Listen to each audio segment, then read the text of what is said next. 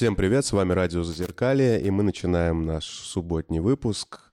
И сегодня мы поговорим а, о психиатрии и психотерапии, поговорим о том, как лучше совмещать медикаментозное лечение и психотерапию, и отдельно поговорим о том, чем отличается частная и государственная психиатрия в нашей стране, и куда можно обращаться, например, за бесплатной психотерапевтической помощью. Скажу, кто у нас сегодня из участников для начала. Это Рома. Добрый день. И это Наташа Золотаева. И я, Даниил. А в гостях у нас сегодня замечательный человек. Это Полина Свечникова, врач-психиатр, психотерапевт, работающий с 2015 года, работала в Ганушкино, а сейчас принимает в частной клинике Mindset. Полина, привет. Привет. Для начала чуть-чуть просто расскажешь о себе, чем ты э, занимаешься, какие твои подходы. Получается, с 15 года надо посчитать. Это а, больше, ну, почти уже восьмой год работаю а, в сфере психического здоровья. А, вначале я долгое время работала в стационаре врачом-психиатром.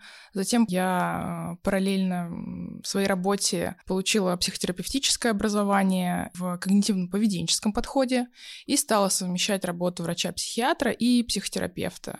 И вот э, уже год работаю в частной клинике, параллельно совмещая со стационаром, но несколько месяцев назад я ушла именно на частный прием в частную клинику. Вот. Помимо, скажем так, врачебной деятельности, меня всегда интересовало вообще, в принципе, психопросвещение, психообразование, особенно, естественно, в сфере ментального здоровья. Я помню, что мы еще в, в интернатуре читали какие-то лекции в баре в Питере. Я училась в Санкт-Петербурге.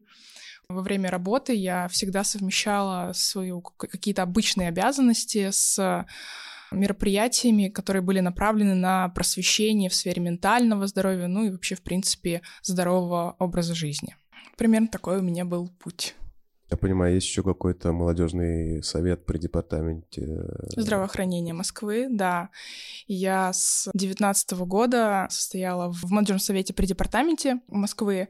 Это организация, которая занимается просвещением населения о здоровье в целом, о сохранении качества здоровья, в принципе, рассказывает о различных заболеваниях не только в сфере ментального да, здоровья, но и в соматического. Помогает э, хранить наше здоровье и оставаться такими же бодрыми, сильными, жить дольше. Это мероприятие в виде лекций, квизов мы устраивали различные, в том числе участвовали в различных городских выставках, демонстрируя развитие, в том числе столичного здравоохранения, например, о каких-то достижениях, тестах, которые доступны каждому жителю города в их районных поликлиниках, но о которых они, может быть, не знали. Это измерение функциональной работы сердца, легких и всего прочего. В том числе мы, например, там, я как врач-психиатр и психотерапевт представляла неоднократно свою больницу, психиатрическую больницу номер 4 имени Ганушкина. Например, мы там рассказывали о том, что вот уже практически два года в ближайшее время функционируют э, такие консультативные центры психического здоровья, где люди могут получать бесплатную психотерапевтическую помощь. Но не все об этом знают, как оказалось на этих выставках, да и не только. Вот, а мы рассказывали, что такое есть, рассказывали примерно, как проходит работа, ну и делали какие-то мини-тесты, психологические тренинги, игры, в принципе, рассказывали о том, как важно сохранять ментальное здоровье. Раз уж мы прям туда сразу зашли, то тогда спрошу, как там проходит работа? Вот человек, вот есть такие центры, куда человек mm-hmm. может обратиться за психотерапевтической помощью. Если у него, допустим, нет финансовой возможности, вот он туда приходит, там у него, конечно же, просят прописку московскую. Вот, а, вот он ее дает, говорит, здравствуйте, я здесь прописан. А дальше вообще, типа, это 5-10 сеансов или как вообще? Нет, вот в настоящий момент э, количество сеансов в КЦПЗ не ограничено. Если э, у нас есть тоже московские центры психологической помощи, там, по-моему, есть условие, что 5 бесплатных консультаций, потом там какие-то скидки и так далее. Вот именно в КЦПЗ ограниченного количества консультаций нет. Вы с врачом просто определяете, ну, примерный план вашей психотерапии и какой-то результат, которым вы хотите достигнуть. И на этом заканчивается терапия, либо продолжается, потому что открываются какие-то новые проблемы или сферы, в которых нужно тоже вместе с психотерапевтом работать. Ограниченных э, нет консультаций. Ну, для начала там по порядку вас а, вы всегда приходите на прием именно к врачу, психотерапевту, для того, чтобы он глобально оценил состояние, потому что, ну, к сожалению, бывают разные состояния э, и расстройства иногда, которые, там, например, нуждаются там в госпитализации, в более серьезной помощи. И тогда пациенты перенаправляются. Либо, например, если это какая-то проблема вообще психологического консультирования, в этих же центрах работают психологи, и они тоже оказывают консультации. При этом в центре врач потом перераспределяет, например, помимо индивидуальных консультаций, можно записаться на различные групповые, групповые сеансы. То есть это тренинги по работе с социальной тревогой, например, либо это могут быть тренинги, направленные на релаксацию и прочие различные направления тоже существуют. Вас доктор туда может перенаправить по вашему желанию, либо по собственной рекомендации. Я вспомнил, я записан в поликлинике на 905 года. Я прям помню, как там тоже открылось. Но это то, что ты имеешь в виду не консультативно, а именно московский, наверное, да? Вот которые при поликлиниках открываются. Возможно, это что-то новое. Два центра работают, один на Первомайской, другой на улице Замаренова. То есть это вот центры КЦПЗ. А, нет, как раз на замаренную а, ну, Наверное, это оно и есть. Там очереди, кстати, там такие, то есть ты приходишь, говоришь, я хочу, они говорят, вот, подожди месяца два, если ты не умрешь, то ты придешь, вот, потому что там такие. Ну, к сожалению, эти центры только развиваются, и планируется в ближайшее время открытие новых. Я, конечно, не, не скажу конкретных дат, это существенно облегчит и нагрузку на эти центры, и расширит возможности помощи, но, как показали вот эти полтора года работы этих э, центров, потребность в психотерапевтической помощи огромная. Да, это правда. Но туда, получается, такими с небольшими, то есть с малой психиатрией, условно, приходят. Да? Ну, если так можно сказать, да, это тревожные, депрессивные расстройства. Туда в основном, как ни странно, люди именно с такими расстройствами приходят, причем часто их направляют, например, врачи-терапевты, а, к которым а, пациенты ходили много лет с, например, тревожным расстройством и с паническими атаками, не понимали, что делать, и врачи перенаправляют и пытаются как-то убедить, потому что на самом деле терапевт терапевту отправить своего пациента к психотерапевту или тем более к психиатру очень тяжело, есть много барьеров. Но приходят и получают э, соответствующую специализированную именно помощь. Да, это очень классно. Надеюсь, кому-нибудь из наших слушателей это пригодится, потому что все-таки психотерапия штука дорогая обычно, а тут можно попасть к хорошим врачам, пусть даже через очередь. Окей, если малая психиатрия, понятно, если человеку там не нужны медикаменты или не нужны какие-то небольшие дозировки там тех же антидепрессантов, это одна история. А если у человека что-то более серьезное, и я не говорю про психозы, но как должны вообще сочетаться медикаменты и психотерапия, если у человека какие-то более серьезные диагнозы заболевания? Ну, вообще для большинства расстройств именно золотым стандартом является сочетание медикаментозной терапии и психотерапии. Если говорить про а, психотерапию, то здесь, в зависимости от расстройства, просто могут быть разные точки или мишени приложения. Например, если взять биполярное аффективное расстройство, для большинства пациентов очень важным является вообще в принципе психообразование и понимание того, из чего состоит это расстройство, какие фазы существуют, как э, лучше себя вести в, той или иной, в том или ином состоянии как, например, даже э, какие-то незначительные изменения с точки зрения настроения, например, э, в гипомании иногда встречается, присоединяется раздражительность, да, или какие-то смешанные фазы бывают, и при этом, может быть, это не э, грозит какой-то госпитализацией или серьезным обострением, небольшой корректировкой медикаментозного лечения, но в других сферах жизни могут из-за этого возникать проблемы, ссоры с близкими, с какими-то партнерами по работе, в принципе, принципе, там, с начальством, с каким-то. И если мы клиентов наших обучаем правильно взаимодействовать с этими фазами, понимать, что с ними сейчас происходит, возможно, где-то внимательно относиться к этому возникающему эмоциональному состоянию и уметь регулировать его, ему проще социализироваться, не терять качество жизни. Да? То есть это вот психообразование и понимание того, как действовать со своим расстройством в той или иной ситуации. А, в других случаях, например, при депрессивных расстройствах, очень важно будет э, работать с э, различными дисфункциональными убеждениями, которые диктует э, или навеивает депрессия о том, что со мной что-то не так, или с этим миром, или вообще все плохо. И в этом случае тоже психотерапия, особенно когнитивно-поведенческая, может значительно облегчить жизнь потому что даже когда мы человеку говорим на первом приеме, на консультации, что, знаете, это вы не ленитесь, это не вы какой-то слабый или вы сломались, а у вас депрессия, это биологическое расстройство, которое требует лечения, это просто снимает огромный груз тяжести эмоциональной. И в том случае психотерапия, она тоже этим занимается. Но очень часто же в нашей системе очень мало, ну, может быть, сейчас по-другому, так что если что-то меня поправь, но обычно очень мало про психотерапию, очень много про таблетки. Вот депрессия, угу. у тебя есть биологические проблемы, у тебя есть там биологические отклонения, вот тебе нужны таблетки. Человек принимает таблетки, и, собственно, на этом все заканчивается, и, соответственно, дальше какого-то развития не происходит. Ведь важно, как я понимаю, именно вот эта стабилизация таблетками и дальше уже какая-то более работа с мышлением, с психотерапией. Я скажу, что здесь в этом смысле психиатрия тоже стала меняться. Я это заметила, например, по себе. В какой-то момент мне стало недостаточно, например, только психиатрического образования. Я пошла получать образование в сфере психотерапии. И это так, хочу сказать, чудесным образом совпало с динамикой изменений в психиатрии, потому что в настоящий момент, на мой взгляд, психиатрия не может и не должна ограничиваться только биологическими причинами или биологическим объяснением. Вот тебе таблетка, потому что у тебя недостаточный уровень серотонина. А, психообразование, валидация состояния пациента — это настолько важно, в том числе для комплайенса, для того, чтобы этот человек в дальнейшем хотел принимать таблетки, понимал, зачем ему это делать. И э, в этом случае работает э, только партнерское взаимодействие.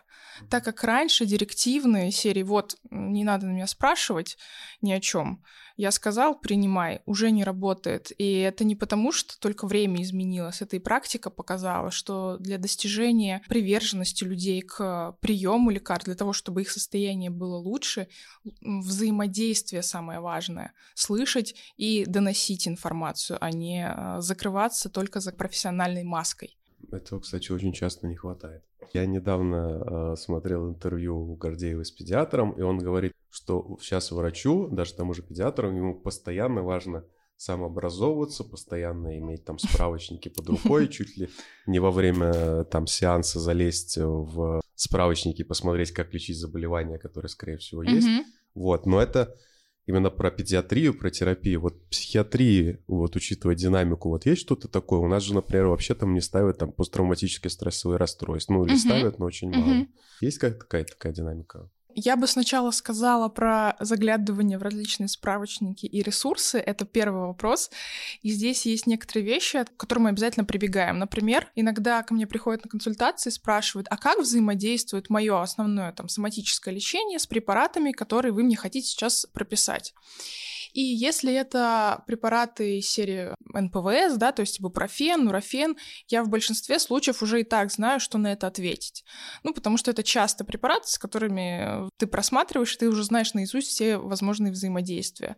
Но порой люди приходят и принимают такие препараты, которые нужно смотреть в справочниках специальных. Они чаще всего англоязычные, где а, подгружаются регулярно исследования касательно взаимодействия тех или иных ну, продуктов распада препаратов.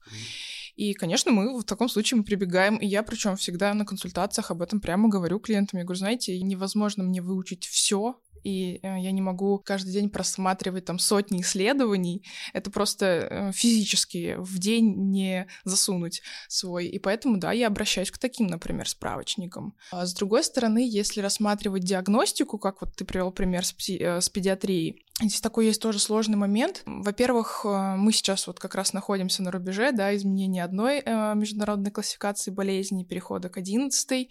Там есть некоторые принципиальные изменения, в том числе в нахождении того, той или иной нозологии в, в рубрике. Вот.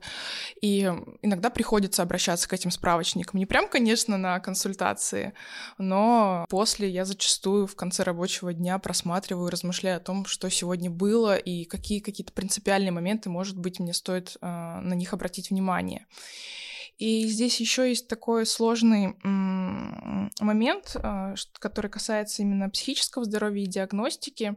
Зачастую клиенты хотят или пациенты хотят в первый там, час или полтора часа приема сразу точно знать свой диагноз. Мне обязательно окончательный скажите.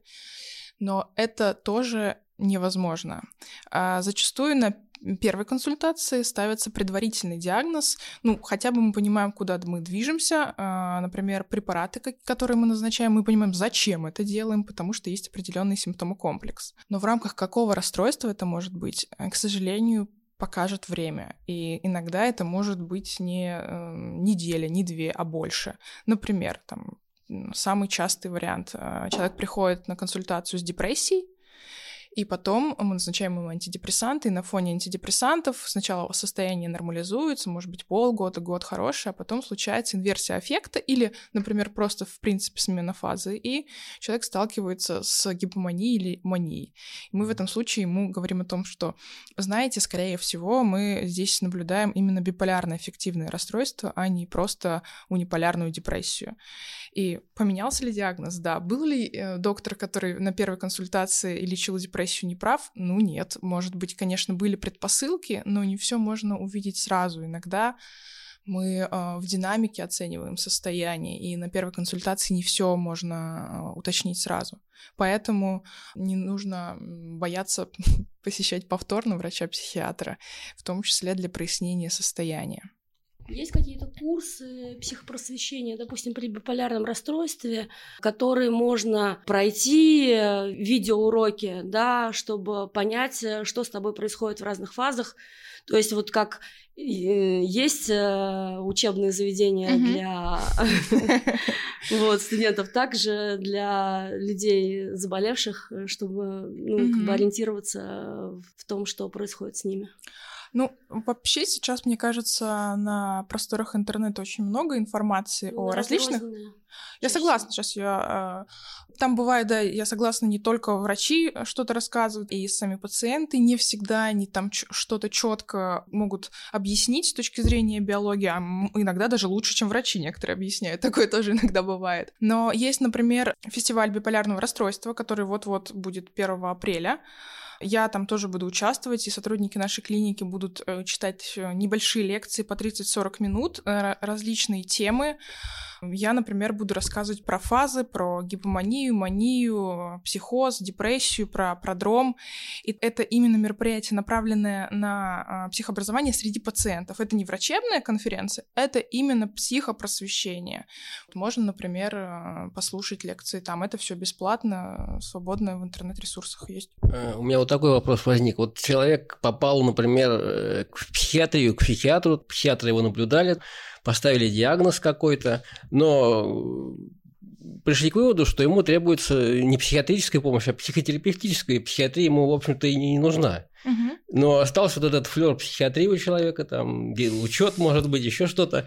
Э, вот как в этом случае можно было бы поступить, чтобы как, ну, перевести лечение к психотерапию и mm. уйти от психиатрии? Смотрите, если врачи, например, в стационаре либо в амбулаторной службе через несколько консультаций понимают, что человеку нужна именно психотерапевтическая помощь, если мы говорим про какой-то вид наблюдения, да, какие-то документы медицинские, то в этом случае, скорее всего, этому человеку будет рекомендовано консультативно-лечебное наблюдение, не диспансерное наблюдение, при котором есть определенный строгий порядок и уже есть некие обязательства по посещению э, врача. Ну, кстати, диспансерное наблюдение наблюдение есть не только в психиатрии, а, например, э, у эндокринолога в связи с диабетом.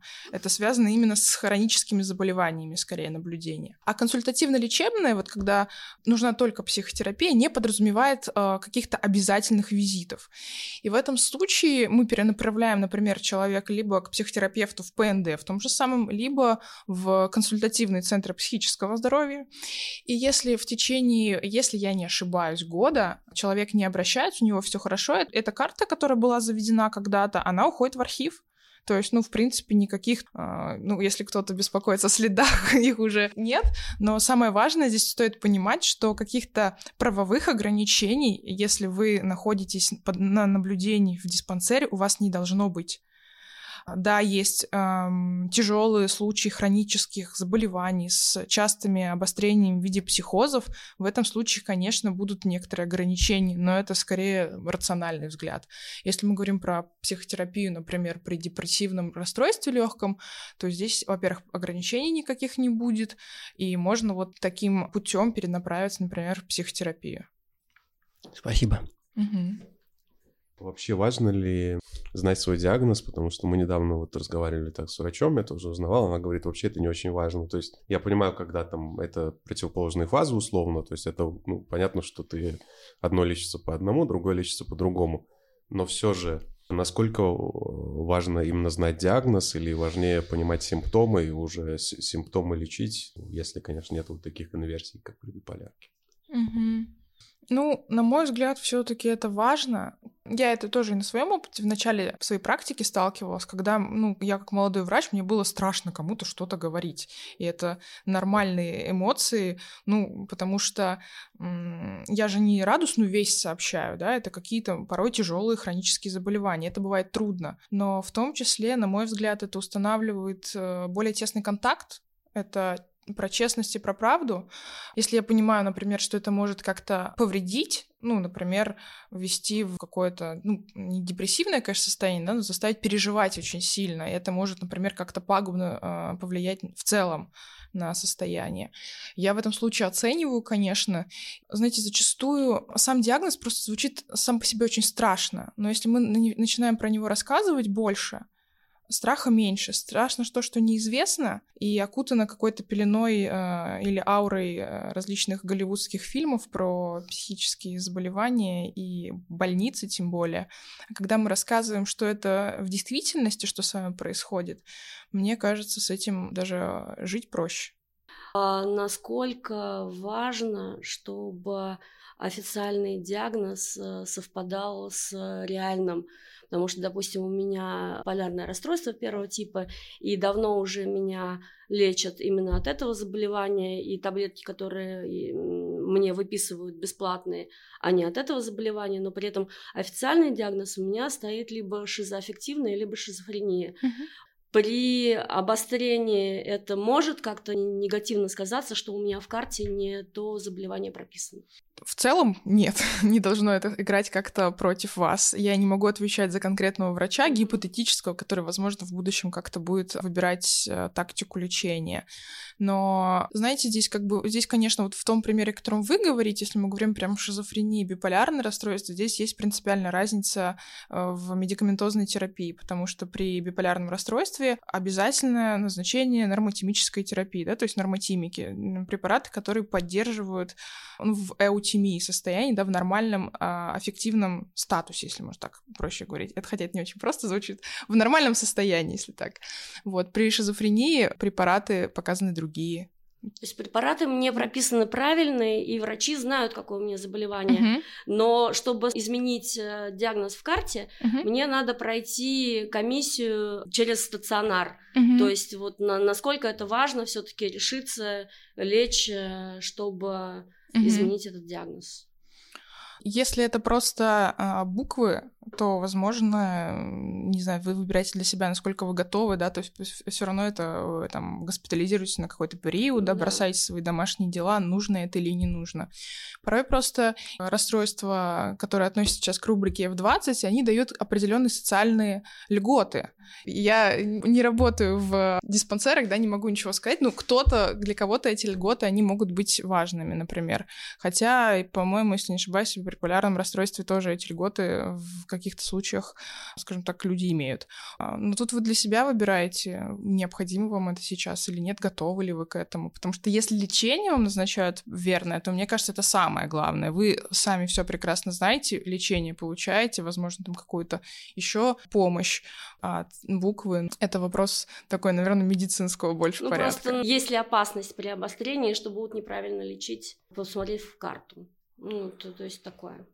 Еще раз говорю, да, это вопрос ну, скорее гипотетический. Ну, это вопрос Спасибо. Э, от конкретного врача. У нас еще две большие темы, ну и тема, которую я просто очень люблю и которую в последний период спрашиваю всех, это, собственно, про КПТ. Насколько КПТ помогает с такими серьезными расстройствами, с большой психиатрией? Там же, как, как я понимаю, есть когнитивно-поведенческая терапия. Но это такие самые популярные ответвления. Я думаю, ты знаешь их гораздо больше, чем я. Вот, там есть КПТ, есть там терапия принятия ответственности, есть, кстати, схема я читал... терапии, да. Есть схема, кстати, да, это что же оттуда же, есть схема терапии, есть травма-фокус, Ага. э, терапия принятия ответственности, то есть, то есть работа с травмой. Это все можно назвать, что терапевт работает в КПТ-подходе, и там эти все подходы можно назвать, или что как бы там может быть за, за КПТ скрываться любой? Или как вообще? То есть какой из них нужен при работе с такими, с большой психиатрией, с тем же биполярным расстройством. Тем, с тем же серьезными депрессиями?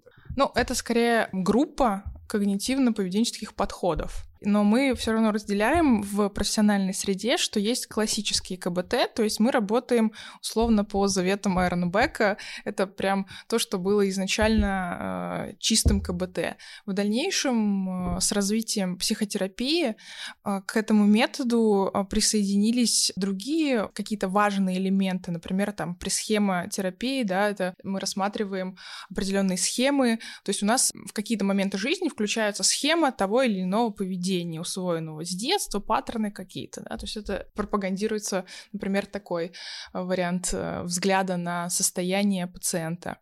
Но в любом случае все эти методы раз- работают с разными состояниями. Наверное, если э, возвращаться к первой части вопроса про тяжелые состояния психиатрические, да, психические, например, то я не вижу здесь противопоказаний для КБТ. Есть вообще-то, они не переведенные на русский язык, но отличные книжки э, немецкого психотерапевта КБТ психозов, прям так, так и называется. И есть подходы, которые работают, например, с резистентными галлюцинаторными состояниями пациентов. В КБТ-подходе условно учат быть с, с нарушениями восприятия, да, то есть это подход, который объясняет, как с этим можно все-таки взаимодействовать, если это резистентно не поддается никакому лечению. Есть такой вариант. Вообще, в принципе, любой э, КБТ-подход на первых нескольких встречах подразумевает очень много психообразования. Будь то это травма, биполярное, депрессивное расстройство, тревожное расстройство, или, может быть, просто какие-то сложности в эмоциональной регуляции или проблемы с самооценкой. Психообразование — это важная часть. То есть, когда мы разбираем, с чем столкнулся э, клиент, как ему лучше с этим функционировать, вообще, что это за феномены. И э, для расстройств э, это тоже помогает.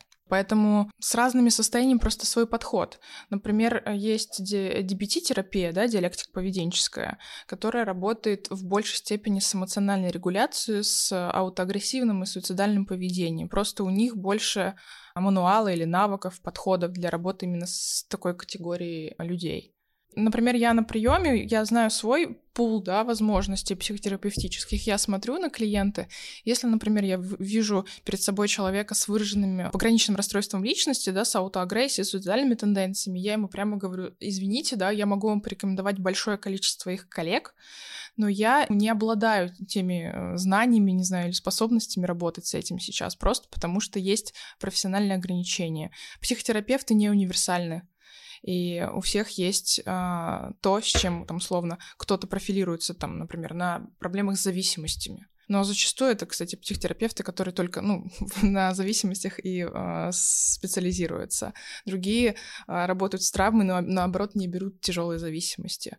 Вот здесь нужно смотреть э, и со своим специалистом находить друг друга. Мне прям хочется спросить про глубинную психотерапию, да, и от наших гостей я слышал, от своих психотерапевтов, и от кого я только... Ты не слышал, если это известная штука, что человек приходит с заболеванием, и у него там как слои пирога просто. Одна там травма на травме, на травме, на травме. Mm-hmm. Не всегда это нужно, но одна из классических историй, когда вот ты с психотерапевтом начинаешь слой за слоем вот это счищать, счищать, счищать, его становится легче, и все становится хорошо.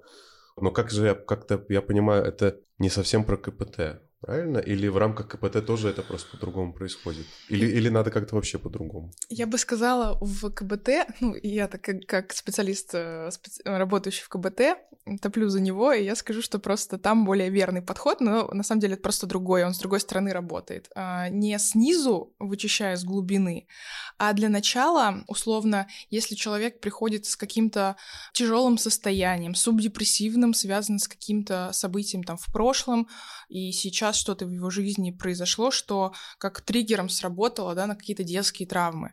Если я сейчас прям начну работать с детством, не уверена, что ему станет сразу хорошо от этого. И некоторые психотерапевты скажут, ну это же я того и хочу на самом деле. Но э, КБТ-подход более бережный. Для начала мы стабилизируем состояние, а потом идем в глубину. Есть такая метафора, я помню, на первом обучении КБТ наш преподаватель рассказывал о ней. Представьте себе горящий дом, вот он пылает, горит. Кого вы сейчас будете вызывать? пожарников или экспертов, которые будут выяснять, кто там не выключил плойку, утюг, сигарету бросил. Mm-hmm. То есть для начала мы работаем с тем, что сейчас горит, мы тушим, а потом разбираемся с остальным. Это тоже миф, что КБТ не работает с глубинными убеждениями и с травмой. Работает. Ну, просто это происходит постепеннее, и мы об этом причем договариваемся с клиентами. Что меня, например, в первый раз больше всего привлекло в КБТ как врача, что это подход, который имеет а, ограниченное количество встреч. Ну, то есть не, это не жестко ограниченные встречи, но вам терапевт хотя бы говорит, знаете, мы с депрессией не будем с вами 5 лет работать. У нас условно есть там 12-16 сессий, и в это время мы должны с этим разобраться. Если нет, то э, мы либо начинаем работать с чем-то другим, да, потому что вы же предъявляете какой-то запрос, но есть ограничения. И если мы разобрались там с паническими атаками, с депрессией, ну, человек говорит, знаете, я бы хотел еще с какими-то глубинными убеждениями своими поработать, самооценкой, это уже другой запрос, мы двигаемся в эту глубину, но просто сначала разбираемся с более актуальным.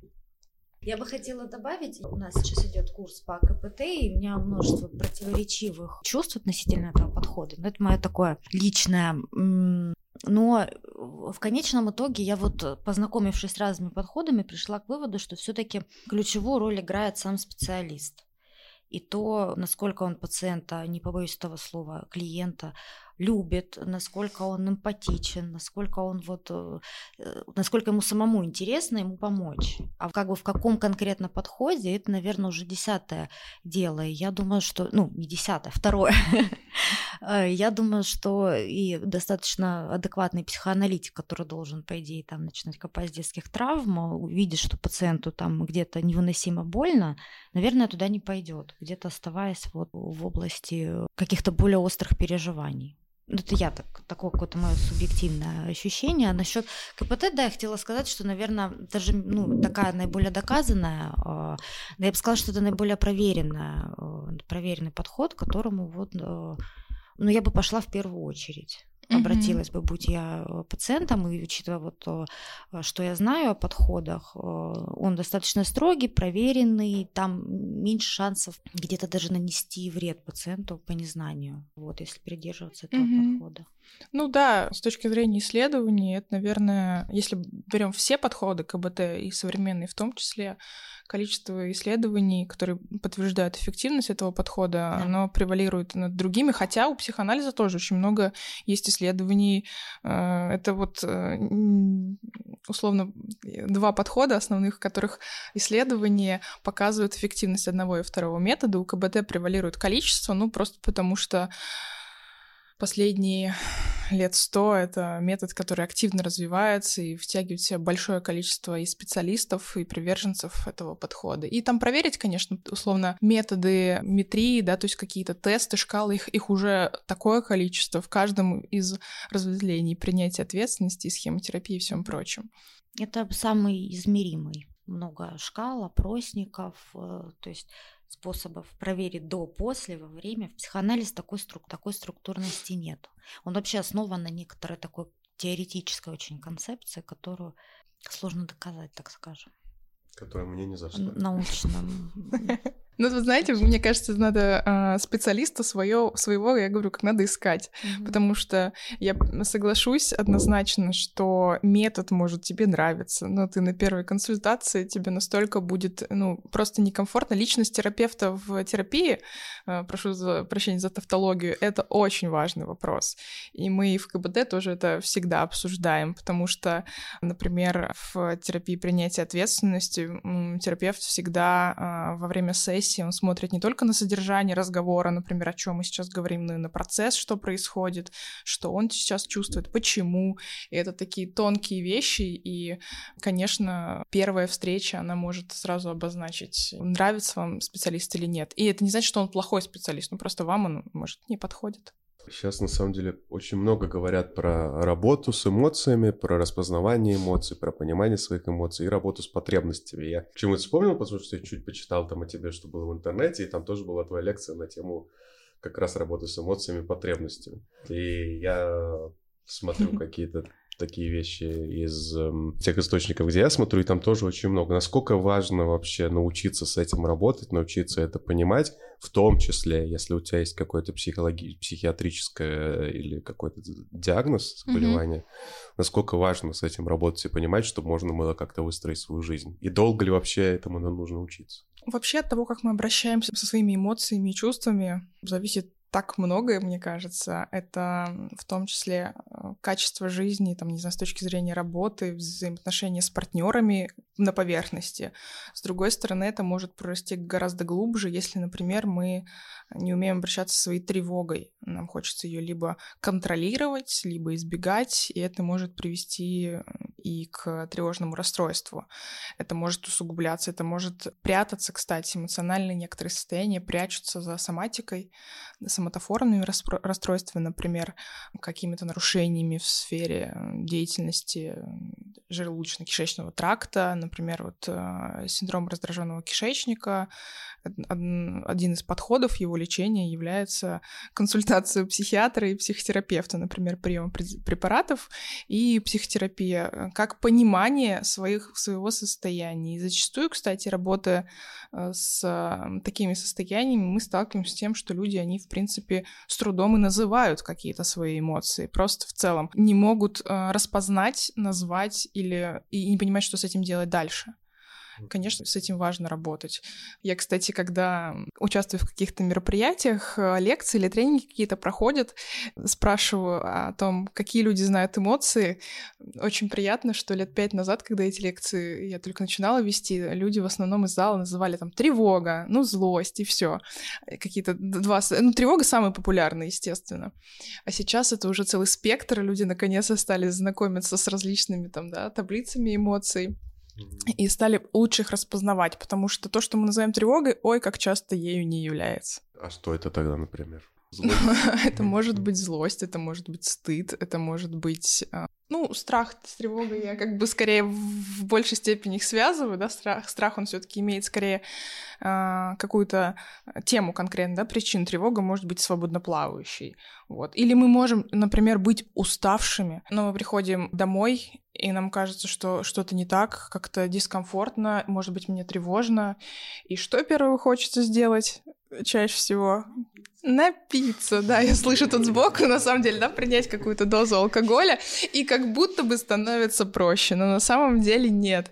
И мы иногда разбираем, я, например, не работаю особо с тяжелыми зависимостями, но если это какая-то э, стадия, скорее, какой-то психологическая, да, то есть разгрузки, мы начинаем разбирать с клиентами, оказывается, что, например, а, прием алкоголя после работы становится скорее неким рубежом, да, вот, вот сейчас работа закончилась, и такой выдох, но здесь же можно найти альтернативные варианты, если разобраться, что с тобой происходит в этот момент, что ты истощен, устал, что ты просто хотя бы для себя это называешь, и уже э, зная, что это, ты умеешь с этим обращаться и знаешь, что тебе нужно сделать. Не знаю, сходить на массаж или принять горячую ванну, а не стопку коньяка.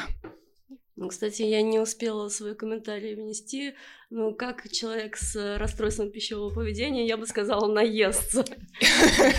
Ну да, тут у кого какие паттерны больше срабатывают, или наестся, это тоже очень часто.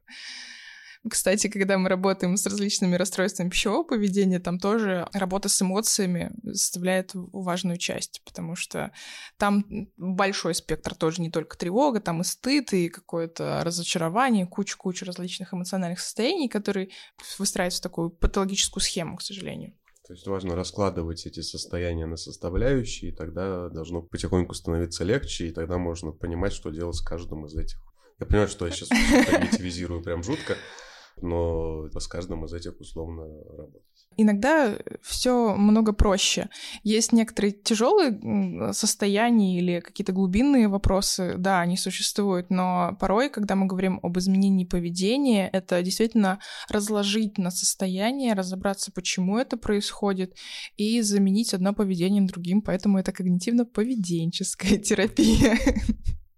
А с травмой можно вот так работать? Ведь, как я понимаю, травма — это когда вот есть что-то прям не знаю, болезненное из прошлого, и что оно теми или иными способами, оно как бы пробивается в настоящее и сильно на него влияет. Можно ли как-то вот так же работать с травмой, или все-таки должны быть чуть-чуть другие подходы, чуть-чуть другие способы?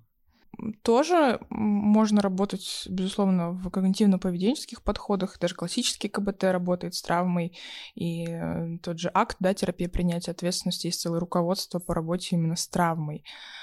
Просто у КБТ тоже есть такой, на мой взгляд, важный плюс, что даже когда мы рассматриваем какие-то глубинные процессы, мы опираемся, ну, во-первых, на исследования, да, например, какие-то психологических феноменов. Если, например, говорим про детскую травму, есть огромное количество исследований, как взаимодействие взрослого и ребенка формирует дальнейшее убеждение о себе вот этого вырастающего маленького ребенка. Есть классный выпуск про детскую травму на канале «Справиться проще». Это один из моих преподавателей КБТ, Яков Кочетков, рассказывает о том, какие потребности есть, кстати, у ребенка, что бывает, если они нарушаются, какие травмы могут из этого формироваться у ребенка, какие убеждения. И там это как раз отличный пример того, как на части и на составляющие можно ну, даже травму в детском возрасте разложить и понять, как с какой стороны к ней подойти. Где-то это будет подход на уровне работы с автоматическими мыслями, то есть это с мыслями, которые возникают здесь и сейчас. Мы обучаем тому, как совладать с этими мыслями, как их заменить на альтернативные какие-то вещи, ну, убеждения.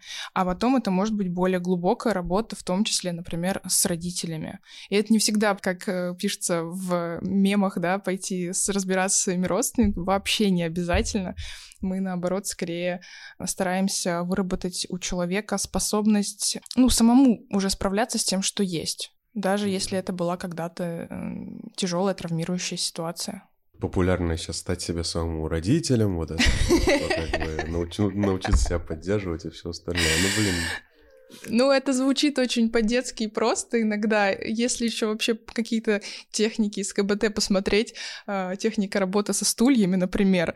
Я когда первый раз ее сама услышала, такая, господи, куда я попала? Но когда ты начинаешь в этом работать, ты видишь, как это может быть терапевтично для человека, которому это подходит и помогает. Я не знаю, я сама себе говорю, что не стоит к этому так скептически относиться. Но некоторые техники могут вызывать улыбки, например, в том числе, там, не знаю, письма родителям тоже такие есть. Но мы, например, в КБТ, если даже пишем э, письма родителям, мы их не отправляем. Или по-разному бывает. Иногда отправляем, иногда нет. Иногда это просто... Э, это тоже допустить себе, э, ну, это проговорить, про, прописать и допустить себе чувствовать, потому что зачастую, когда с нами что-то подобное происходит, нам даже нельзя почувствовать это, понять. Мы как будто так закрыли это в какой-то кладовке, и там оно и осталось. Вот, а мы пытаемся разобрать эту кладовочку. А насколько изменилось и количество пациентов, и их э, психообразование за последние, там, скажем, года три? Ну, я конкретно беру связано с пандемией, да, какое-то увеличилось, наверное, число людей, которые не разбираются в этом, несмотря на то, что психообразование стало больше и вот связано с последними событиями годовой. Угу. Ну, на самом деле, мне кажется, это с двух сторон повлияло на количество обращаемости за помощью. С одной стороны, и информированность стала лучше, намного люди смотрят различные выпуски, да, я вот говорю, существует YouTube или др- другие интернет-передачи, которые рассказывают про ментальное здоровье. Я когда пошла в интернатуру, Вообще такого не было. Ничего. Только профессор, который с кафедры что-то рассказывает. Ну или литература в книжке, ну и книге. Сейчас этого больше. А, с другой стороны, у нас действительно последние три года очень много было тяжелых обстоятельств, в том числе да, пандемия, которая обострила а, тревогу в целом в популяции. И здесь пока непонятно по каким причинам, но уже исследования сейчас говорят о том, что после перенесенной коронавирусной инфекции есть огромный процент, ну это, по-моему, порядка 34% э, переболевших сталкиваются с неврологическими и психиатрическими проблемами, расстройствами. Если мы говорим именно про психиатрию из, этого, из этой доли процентов, то в основном это тревожные и депрессивные расстройства. И люди, вот уже имея информацию о ментальных расстройствах, они идут. Я вот когда работала в консультативном центре психического здоровья, очень много людей приходило, они и отмечали за собой. Прошло несколько месяцев после перенесенной болезни, и у меня ни с того ни с сего возникают панические атаки, например. Или у меня там постепенно возникла ангидония, апатия и все прочие другие симптомы депрессии. Ну и, конечно, такие общественные процессы, да, какие-то политические, которые определенно влияют на каждого из нас и на какие-то взаимоотношения внутри семьи, они тоже оказали значительное влияние. Поэтому, знаете, тут, с одной стороны, мы стали больше знать, но и вынуждены были чаще обращаться. Конечно, число обращений выросло. И непонятно, что причина, что следствие. Да? Ну, в каких-то ситуациях в большей степени понятно, в других нет. Тут я бы сказала, что лучше в, индивидуальном порядке разбирать каждый случай, потому что обобщать э, это не самая лучшая идея с точки зрения выявления причинно-следственных связей. Мы, кстати, об этом в психотерапии, когда работаем с клиентами, э, мы всегда берем не в общем процесс, да, например, там я всегда там переживаю в транспорте, мы берем конкретный частный случай и его разбираем, потому что на конкретном случае намного проще выявить причинно-следственные связи как раз. Мы поговорили, во-первых, ты работала в Ганушкино, ты знаешь, как там все устроено, во-вторых, у тебя есть опыт частных клиник, mm-hmm. и в-третьих, мы сейчас поговорили про консультативные центры, которые сейчас открылись. Но в целом, ну вот, на твой взгляд, разница вот в оказании помощи в частных и государственных центрах, она критичная или это раз на раз не приходится? Критично оно с очевидной точки зрения, что в одном случае оно бесплатное, в другом случае это, э, к сожалению, прям значительные суммы. Если бы это была бесплатная помощь, консультация врача-психиатра там за тысячу рублей, это одно дело. А, к сожалению, э, цена консультации сейчас, ну, вообще, в принципе, мне кажется, это касается всей частной медицины, а цены достаточно высокие. И это главное, основное, мне кажется, препятствие. И первый вопрос, о чем стоит задуматься, когда ты собираешься обращаться за той или иной помощью, потому что, ну, я обычно и на консультациях, и если мне ко мне, в принципе, кто-то из знакомых задает какие-то вопросы, я говорю, что, скорее всего, это не ограничится одной консультацией. Как я и говорила, на диагностику порой нужно больше времени. А уж тем более, если мы говорим про медикаментозное лечение, здесь нужен определенный контроль состояния. Здесь э, часто возникают сложные вопросы, которые в том числе нужно на консультациях разрешать, и поэтому в этом случае, ну, государственные клиники, конечно, имеют значительное преимущество, они бесплатные. Другой вопрос, есть разница, конечно, в интенсивности загрузки врача, потому что не секрет, да, что, например, там, если мы берем поликлиники обычные, да, там, там есть даже временное ограничение на прием, а, в государственных по-разному. Если мы берем стационар, там нет таких ограничений, но, в принципе, нагрузка достаточно большая на врача. Хотя в частных центрах ситуация может повторяться, зависит от центра. Нужно лучше выбирать какие-то проверенные центры. Порой центры работают тоже на, на задачу истощить врача. Ну, коммерческие задачи, они все равно тоже присутствуют. Там тоже это может быть. Но, как правило, время, отведенное на прием, гораздо больше. Вот это, конечно, помогает быть более включенным в процесс. Вот. И я не знаю, я, если честно, самое главное отличие, которое наблюдаю в частных клиниках и которое меня не может не радовать, что э, даже врачи-психиатры, которые ведут только психиатрический прием, ну вот я как общаюсь с коллегами, они в любом случае соприкасались с психотерапией, обучались где-то тому или иному подходу, ну просто, например, больше себя идентифицируют как именно врача, с который назначает медикаменты. И само получение этих знаний, оно, конечно, значительно меняет подход э, к лечению, к взаимодействию, коммуникации э, между пациентом и врачом. В государственных учреждениях, в острых отделениях за последние 10 лет э, что-то изменилось э, в сторону психотерапии? Потому что, ну, mm. когда у меня был опыт, это были только таблетки и все вообще, и совсем все. Тут, смотрите, вообще, на самом деле, э, во всех например, московских государственных э, больницах, стационарах есть специальное отделение, которое называется отделение реабилитации или психотерапии, Центра психологической и психотерапевтической помощи, которые занимаются именно не медикаментозным лечением. Это и тренинги, группы, Тренинги по психообразованию, кстати, в отделениях проходят. А, я сама занималась некоторое время назад такими тренингами, где мы рассказываем пациентам в зависимости от профиля отделения а, об особенностях расстройств и заболеваний и в особенностях назначения медикаментозных препаратов, например. А, здесь, конечно, некоторые коррективы, если вот честно совсем говорить, внесла пандемия, потому что это значительно снизило или сузило возможности устраивать групповую терапию, например, потому что собираться нельзя, да, мы должны сидеть на огромном расстоянии друг от друга. Здесь очень трудно представить какие-то э, арт-тренинги или там танцево- танцедвигательную терапию или что-то подобное. Хотя вот э, я помню, что на одном из мероприятий каких-то городских у нас есть психотерапевты в Ганушкина, которые занимаются именно танцедвигательной терапией. Там есть целый театр отдельный свой, и они выступали а, на городском мероприятии, ну, приуроченном, конечно, ко Дню психического здоровья, где-то в центре, не помню, в какой-то библиотеке тоже было мероприятие. То есть люди занимаются, да, но есть некоторые ограничения. В стационаре мы вынуждены учитываться там с эпидобстановкой, и вот на период ковида, конечно, были сложности. Но сейчас это все восстанавливается, в том числе, кстати, танцедвигательная терапия снова вернулась, точно знаю. Гоша. Гоша. Да, да, да. Есть вопрос, который, мне кажется, время от времени стоит поднимать. Какие критерии? Э, то есть далеко не все частные клиники нормальные. То есть кто-то очень доволен своей частной клиникой, у кого-то, наоборот, просто еще хуже. От него там деньги mm-hmm. выкачали, особо не помогли. То же самое с государственными. Может попасться хороший врач, может попасться вообще такой, который скажет, да, у вас все там от лени, от чего угодно, гадалка нагадала, вот всякое бывает. Вот, в общем, какие критерии должны быть? Я бы рекомендовала, наверное, обращаться в клиники, которые придерживаются каких-то доказательных методов терапии, в том числе психотерапии.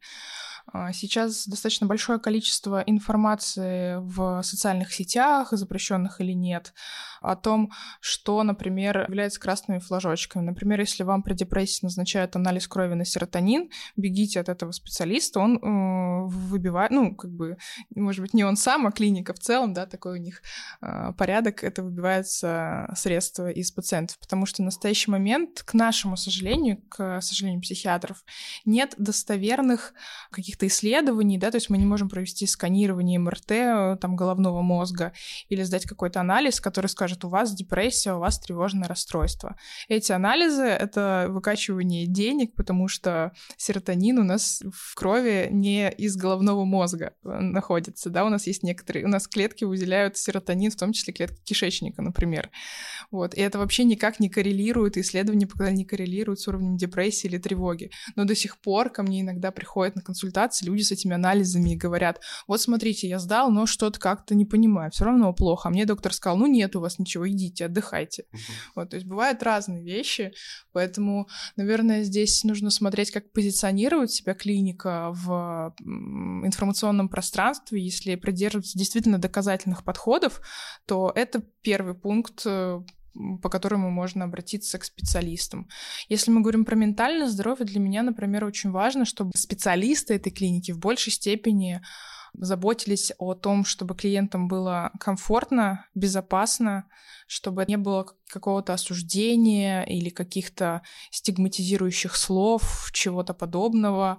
Как недавно у нас на общем созвоне в клинике один из врачей представлял такой кейс, что к нему пришла клиент, который рассказывал, что была уже на консультацию психиатра, а, рассказывала о своей послеродовой депрессии, и врач а, не очень много спрашивал ее состояние, просто спрашивал, а убирается кто в квартире? А вы не убираетесь? А за ребенком кто см... и за ребенком вы не смотрите. И э, в этот момент у женщины возник жуткий страх, стыд за свой... Ну, во-первых, страх за то, что это может какие-то последствия иметь. Во-вторых, стыд, потому что э, вместо того, чтобы валидировать и сказать, что это нормально, что у вас нет сил на это, потому что у этого есть биологические причины, это еще э, зародило идею о том, что это она какая-то не такая, не исполняет свои материнские обязанности, вообще там плохая жена, мать. Поэтому то, как вы себя чувствуете на консультации, если даже вам, ну, в какой-то момент вы почувствовали, что доктор как-то скептически на вас смотрит, в чем-то обвиняет, ну, это первый звоночек, чтобы рассмотреть альтернативные варианты. Важно ли, чтобы психотерапевтом был именно врач? У нас вот есть на какие-нибудь сайты типа B17, у нас и, и не только B17, и, uh-huh. и там всякие подборы психологов.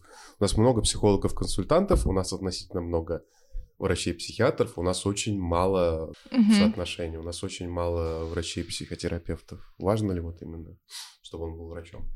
Смотря для чего. Для психотерапии не, не обязательно, на мой взгляд, а, потому что у меня есть большое количество коллег-психологов а, по образованию психологов, а, у которых я бы многому хотела поучиться в сфере психотерапии и они уже многие годы э, работают э, как психотерапевты, ну, они консультируют э, и проводят психотерапию.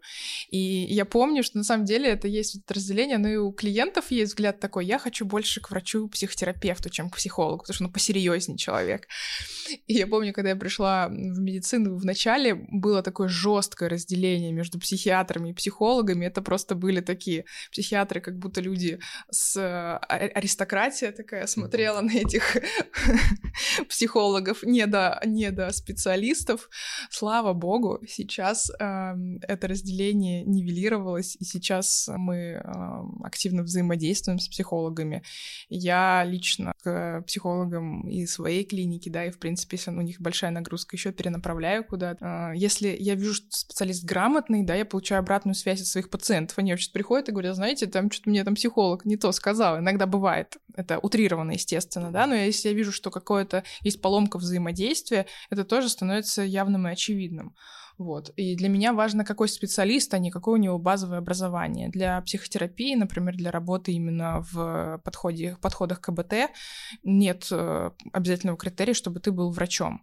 А, для врача, мне кажется, здесь э, важен только один момент, что врач-психотерапевт, да, то есть э, и работающий одновременно врачом-психиатром, психотерапевтом, он может назначать параллельно медикаментозные препараты. Это главный поинт, наверное, такой. А так, с точки зрения именно психотерапии, терапии не имеет значения. Несколько раз я с этим сталкивался, что, например, врач-психотерапевт, если он работает с человеком с расстройством, он может оценить его состояние. Вот я недавно был в отделении в дневном стационаре, вот, некоторые приходят и идут на психотерапию, но при этом у них состояние еще не очень хорошее. Mm-hmm. И что, если просто психолог или психолог-консультант угу. то он, возможно, не сможет это оценить. Но он видит там человека, когда видит симптом, пытается с ними работать, да. А что психиатр или врач-психотерапевт, он смог бы оценить и сказать, вот нет, дорогой, вот здесь тебе нужны таблетки, а потом мы к этому вернемся. А можно я на этот вопрос отвечу, как не до психолога? Давай. Вы не против? Я нет. Класс я так коротенько скажу, нас вообще-то обучают э, дифференцировать и видеть какие-то не те состояния, если, по крайней мере, если это психолог не просто с курсами э, где-то чего-то там, а да, даже просто академический, не клинический психолог, получивший образование, диплом ну, государственного образца. И если психолог видит, э, что что-то не так, он, конечно, диагнозов ставить не может. Он должен отправить, э, порекомендовать этому человеку обратиться к психиатру. И уже после этого, э, назначены медикаменты или нет, уже после этого браться за работу, если там все в порядке. Но всегда ли он увидит, что что-то не так? Или, или вот прям вот реально учат вот это распознавать? Учат, нас учат, мы хорошо знаем МКБ, мы хорошо знаем э, симптоматику там, тех или иных э, заболеваний, и э, нас в первую очередь учат быть настороженным, так скажем быть сверхчувствительным. Просто я имею в виду, что не думать, ну, вроде у него что-то не то с настроением, но ладно, ничего страшного. Лучше пере страховаться, так скажем. Лучше пусть он лишний раз сходит, его посмотрит психиатр, а, чем а, как-то на это прикрыть глаза, а потом узнать, что у тебя твой пациент или клиент а, вышел в окно. Есть какие-то, да, понятные, что если он там представляет опасно для себя и окружающих, если у него там какие-то признаки там психоза или мании, да, вот это какие-то, ну, это понятно, mm-hmm. да, а если что-то не настолько заметное, если вроде что-то есть, но это, это не попадает под категорию, что он себя там кого-нибудь или или с собой что-нибудь сделал. Я, ну, где-то, наверное, полагаюсь на свое, я лично, на свою как... вообще ответственность и обязательность. Но многие, например, дают о, те же шкалы Бека на депрессию тревогу. Она как бы на первоначальной консультации покажет состояние человека, если это не, не выражено, да, там, там психотическое или какое-то состояние. Можно предлагать какие-то короткие опросники, чтобы быстренько просто просканировать и степень как бы опасности. А, у нас есть преподаватели, которые говорят, вообще никого не берите пока вот он к психиатру не сходит, но они, видимо, не очень доверяют нам, и поэтому как бы до первых порах а, э, просят как бы, ну, потому что есть люди, которые уже консультируют, э, ну, где-то в другом месте обучены, в общем, я бы просто хотела сказать, что это заблуждение, что если там есть какие-то в социальных сетях или там на Ютубе какие-то психологи, которые говорят там странные вещи, как-то что-то диагностируют, что-то предсказывают. В Ютубе. А, да, да, да. Ну, с этим надо со скепсисом относиться. Это люди, которые зарабатывают не психотерапией, психологией в первую очередь. Если вам попался психолог, который так делает, то это не очень хороший психолог. Вот. Мне кажется, здесь действительно важный вопрос, что на базовом уровне, а, получая образование, психолог уже представляет какие-то особенности клинических состояний. Во-вторых, есть клинические психологи, которые прям специализируются на работе с людьми с ментальными расстройствами. И еще, мне кажется, важной тенденцией здесь, э, что психологи э, заметили, что формулировка не до психологи ушла, да, и какое-то более у нас более тесное сотрудничество началось, и даже запросов у нас стало больше. Мы, например, вот недавно проводили с нашей клиникой Zoom, э, сколько там было, я не помню, там, наверное, человек ну не 100, а чуть меньше 100, 100 психологов э, было, э, которым мы рассказывали об особенностях э, психических заболеваний, взаимодействия там между психиатрами и психологами, на что обратить внимание. Большинство вопросов, кстати, было на тему, как при том или ином расстройстве найти первые звоночки там у клиента, на что обратить внимание. И это люди не клинические психологи были. Они интересуются, потому что они в практике сталкиваются с этим, и им тоже нужна помощь, да, чтобы в перенаправлении. Но если мы здесь говорим про э, именно психотерапию как э, помощь работающую, например, да, то есть если мы говорим, что психолог работает с пациентом и вдруг неожиданно понял, что у человека расстройство пищевого поведения, а он не умеет с этим работать. Но здесь важно, чтобы психолог сумел вовремя сориентироваться и сказал, знаете, я, конечно, понимаю, мне очень хочется с вами работать, вы мне, вы мне нравитесь, и это моя зарплата, да, например, но я не могу с этим работать, потому что я на этом не специализируюсь, и перенаправляет, например. Такой вариант тоже возможен.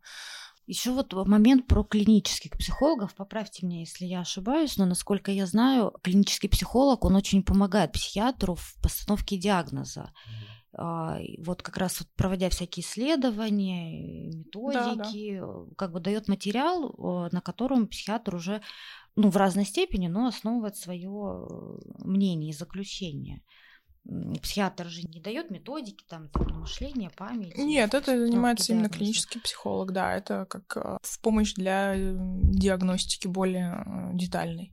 Я к тому, что психолог, может быть, даже иногда лучше сможет. Ну, клинически, да, клинически. Сейчас разрыв снова обещает нарастать, да шучу. Нет, ну просто как бы спектр э, вот этих форм обучения, он такой огромный, что я понимаю, что я как-то вот выступая так за, очень так вот, понимаю, что я лишнее обобщение допускаю. Так, ну у нас же время завершать, я хочу задать просто последний вопрос, может, не очень важный, но просто вот я смотрю, в 2014, 2012, 2017 году было не очень много информации, да, вот там, то есть психиатр, о господи, психолог, я же не псих, вот эти все истории, что нужно справляться самому, ты будешь сильным, не дай бог, ты обратишься. Да, мужчины не плачут. Вот, там это самое. Женщина должна тоже все сама делать, все остальное. Собственно, просто хочется спросить, как человек, который тоже много занимается психообразовательной деятельностью, психопросветительской деятельностью, вот вообще видно вот эту динамику, может быть, среди пациентов, среди участников лекции, вот то, что вы вначале говорили по поводу того, что люди лучше распознают свой спектр эмоций. Mm-hmm. Это вся работа психопросветительская. Видно, что она дает плоды? Или... Да, да. Мне, мне на самом деле это э, в том числе нравится иногда, потому что ты ведешь прием, и 30% э, приема тебе необходимо очень много рассказывать про психообразование, а иногда приходят люди и говорят, я знаю, вот здесь эти рецепторы так взаимодействуют с теми-то нейромедиаторами, и я такая, фух, ну, я послушаю. Ну, я шучу, конечно, но иногда информированность настолько э, высокая у людей, как-то ко мне приходила тоже на консультацию, консультацию девушка, которая в какой-то момент мне сказала, ну вот я посмотрела, да, по, значит, это, ну, в программе взаимодействия в лекарственных препаратов, они не взаимодействуют. Я такая, ничего себе, то есть она уже знает, где посмотреть, все нашла, и, ну, я говорю, ну, хорошо, давайте мы с вами вместе еще раз проверим, да, ну, то есть приблизительно так. Но на самом деле это есть большое количество плюсов, есть, конечно, минусы, когда это начинает превращаться в сам себе стоматолог, и э, самодиагностикой здесь... Э, лучше все-таки не заниматься, несмотря на то, что ты очень о многих вещах можешь знать. Ну, наша э, психика, она, в принципе, часто искажает очень многое, то, что, ну, даже если мы не говорим про какие тяжелые заболевания. И здесь объективно на себя посмотреть очень тяжело. И у нас есть много различных состояний, да, которые могут менять э, какой-то взгляд объективно, взглянуть очень тяжело. Поэтому здесь, наверное, стоит, безусловно, обращаться. Ну, конечно, количество людей, которые стали вообще столько знать, э, и это это просматривается не только на консультациях в единичном варианте, но и когда я веду какую-нибудь лекцию, мне уже не надо опять рассказывать да, про количество эмоций, мне уже многие э, говорят про МКБ, да, то есть уже все, все прекрасно знают. Надо глубже уже давать намного информации. Да, еще столько книг, вот это вот тело помнит все, какое-нибудь там всякие про травмы, всякие там про базу, не заменяющую психологу, но про базу схемотерапии, вот это вот, mm-hmm. забыл, забыл, какое, ну как, как-то, в общем, в общем, есть такая книга. Mm-hmm. Mm-hmm. Вот, действительно, книг много, есть человек в состоянии это читать, потому что я, например, далеко не всегда в состоянии это читать, мне кажется, много информации и много всяких курсов, которые можно там что человек день там, не знаю, там в Америке там тебе что-нибудь рассказывает про травму, какой-нибудь супердоктор с 20-летним стажем, ты такой просто, тебе просто нужно дойти до компа и, может быть, там что-то заплатить, а может, иногда даже ничего не заплатить, просто пойти на какой-нибудь его вебинар. Вот. В общем, да. Ну да. Ну, книги, кстати, а, self-help, э, то есть они тоже очень помогают. У меня э, есть э, классная книжка по биполярному расстройству. Не вспомню сейчас, как она называется. Просто мне несколько раз приходили на распространенность вести прям, да, а, биполярное расстройство, научпоп литература, это первое, которое вылезает, а, российскими авторами описанное. Мне много раз приходили люди на консультации, говорят, я вот тут сейчас прочитал, и я просто, у меня как груз с плеч. Я понял, откуда у меня проблемы вот в этой сфере или в этой, что это не мне, э, не я какой-то там э, транжира, а у меня просто с импульсивностью проблемы, да, и я растрачиваю все свои деньги вообще не на то, что нужно, это часть моего, моего расстройства, да, и там очень, ну, там еще много, конечно, деталей есть, но они тоже очень помогают снять и стигму, и какой-то груз э, излишней ответственности с каждого человека. Да, я последнее, что видел, я там есть доктор какой-то супер популярный психиатр э, в Инстаграме, и он рассказывает о том, как он там, он психиатр, да, и как, как ему ставят СДВГ, и как он лечится, и как он смотрит на результаты. Да. Вот, вот. Да, и, блин, я такой, блин, прикольно. Психиатр рассказывает, как ему ставят СДВГ. Ну что может быть лучше вообще в этом мире просто? Прикольно смотреть, не знаю вообще. Онлайн мне прям нравится. Вот. Ну, на этой ноте мы, наверное, уже будем завершать. Полин, хочешь что-нибудь просто сказать, как пионерское напутствие нашим слушателям? Я желаю не знаю, всем слушателям продолжать развиваться в сфере информированности о своем ментальном и не только здоровье. Не забывать заниматься какой-то параллельной деятельностью, не только читать и смотреть видео на YouTube, но еще и отдыхать разумом, да, потому что на современные направления психотерапии mindfulness, наоборот, говорят, выключайте все телефоны, идите просто гулять 30 минут и смотрите по сторонам. И это тоже очень полезно. Именно такие прогулки улучшают ментальное здоровье, не когда мы идем, слушаем музыку, отвечаем на звонки, в этот момент смотрим социальные сети или что-то еще а, занимайтесь то, чем, а, что вас вдохновляет, радует, потому что это тоже большой вклад в ваше здоровье. Спасибо. Спасибо, Полин, что пришла. Большое. А на этом мы значит, потихоньку заканчиваем. У нас из участников до нас дошла Лена, которая тут... Всем пока. почти второй гость уже. Еще, еще пару Помни, месяцев. не до гостя, да. Еще через пару месяцев такая, так, гость, не мешай. Помолчите, я сейчас скажу. Простите. Не, на самом деле все круто было. Вот.